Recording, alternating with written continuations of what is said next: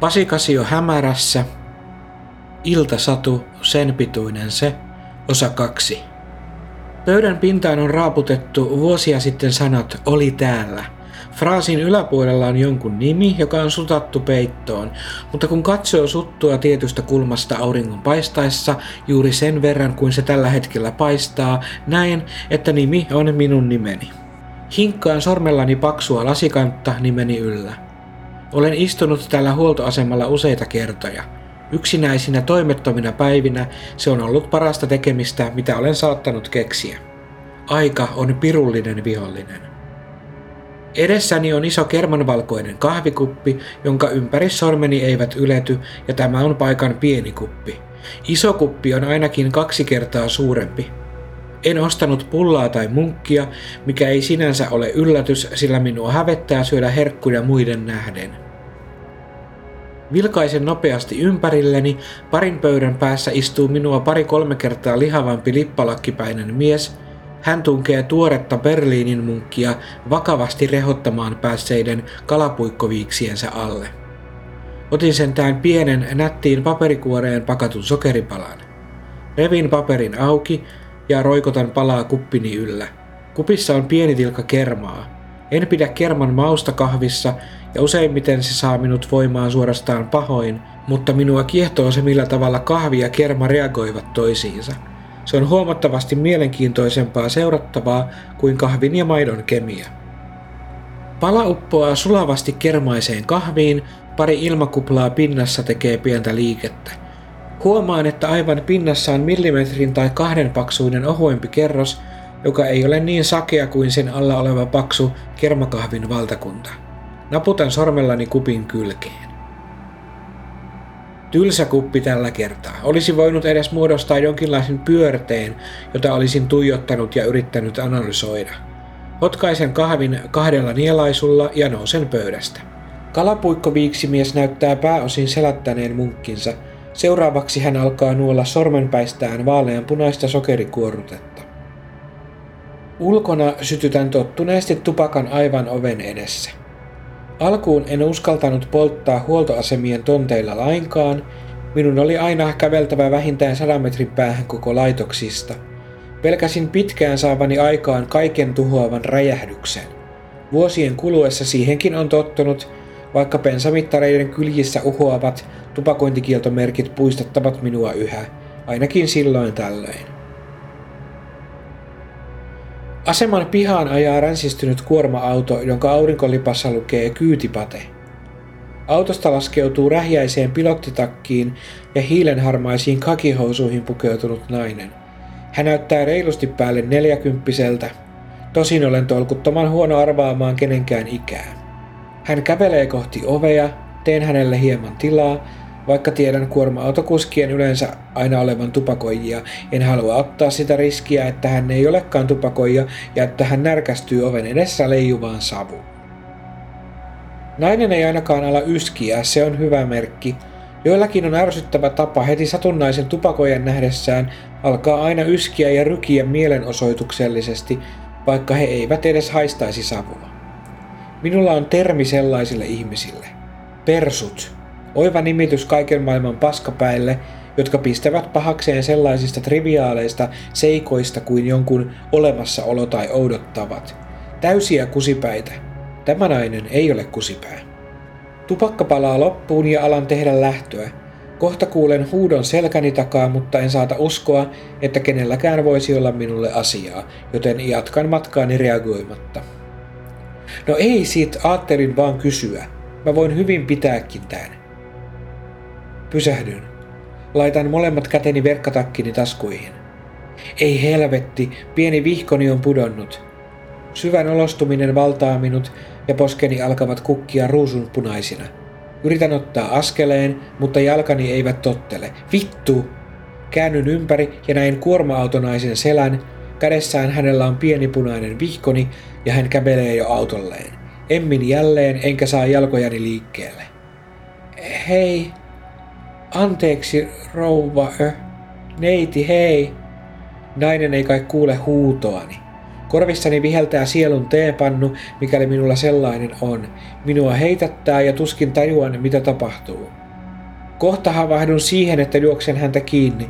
Nainen tarraa autonsa oven kahvaan ja ottaa vauhtia noustakseen sisään. Kuorma-auton takaa ilmestyy yllättäen pieni, kirkuvan keltainen henkilöauto, jota väistääkseni otan askeleen tai toisen vasemmalle. Näyttää siltä kuin tuota keltaista kirppua ajaisi Christopher Walken. Hämmennyn, ja kun käännyn takaisin kuorma-autonaisen puoleen, hän vetää kaikin voiminensa oven äärimmilleen auki ja pamauttaa sen päin naamaani. Nainen ei vieläkään huomaa minua, vaan nousee autonsa ja käynnistää sen. Peruutuksen varoitusääni alkaa soida, kun kokoan itseäni permannolta. Nousen ja loikin sivuun, kun dinosaurusmainen kuorma-auto kääntyy hidastuskuvana edessäni. Nainen laittaa silmilleen Burt Reynolds aurinkolasit, iskee huultensa väliin tupakan ja sytyttää sen tulitikulla. Tikun hän viskaisee ikkunasta löpömittarin juureen.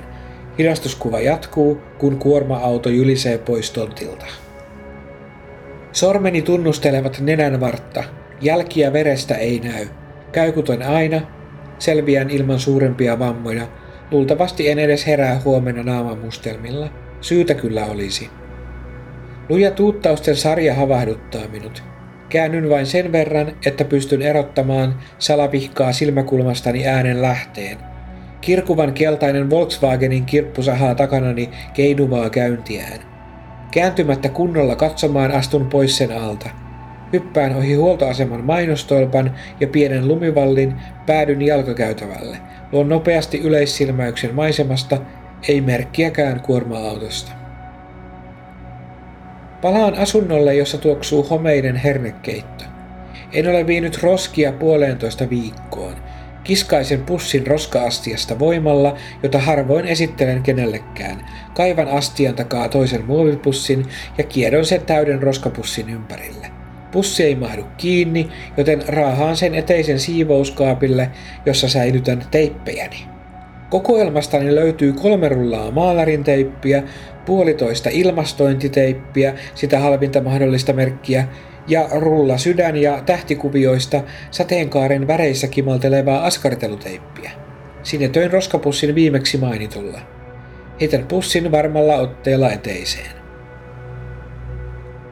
Verhon raosta pilkistävä päivänvalo heittää huoneen lattialle kylmän viivan. Seuraan sitä ikkunalle ja avaan tuuletusläven. Vilkaisen raosta pihalle, pienen haavan ympärillä seisoo 2 hahmoa. Toinen pitää kiikareita silmillään, toinen näyttää selaavan kamerastaan otoksia. Raotan verhoa hieman lisää ja kurottaudun näkemään enemmän. Lähempänä taloa astelee mies, jolla on kädessään pieni mikrofoni. Hän mittailee askeleitaan, ottaa välillä suurempia harppauksia ja toistelee mikrofoniin jotakin. Talon päätyyn on pysäköity uudenaikainen valkoinen pakettiauto, jossa on jokin logo, josta en saa selvää. Naamani kihelmöi silmien välistä, nenänvarresta ja poskipäistä. Korvissa alkaa vinkua. Hengitän liian pinnallisesti. Tein niin aina pelottavissa tilanteissa. Olen saanut asiaan elämänmittaisen, laajan ja syventävän koulutuksen, joka alkoi niistä päivistä alaasteen alussa, joina minua alettiin heitellä pienillä kivillä. Kerran piinaavasta koulupäivästä selvittyäni kävelin kotitaloamme kohti ja viime metreillä hiekkatiellä vastaani käveli koirasusi. Olin varma, että se oli nimenomaan koirasusi. Haluan edelleen uskoa, että se oli. Se ei päästänyt ääntäkään, tassutteli vain hidastettuna minua kohti.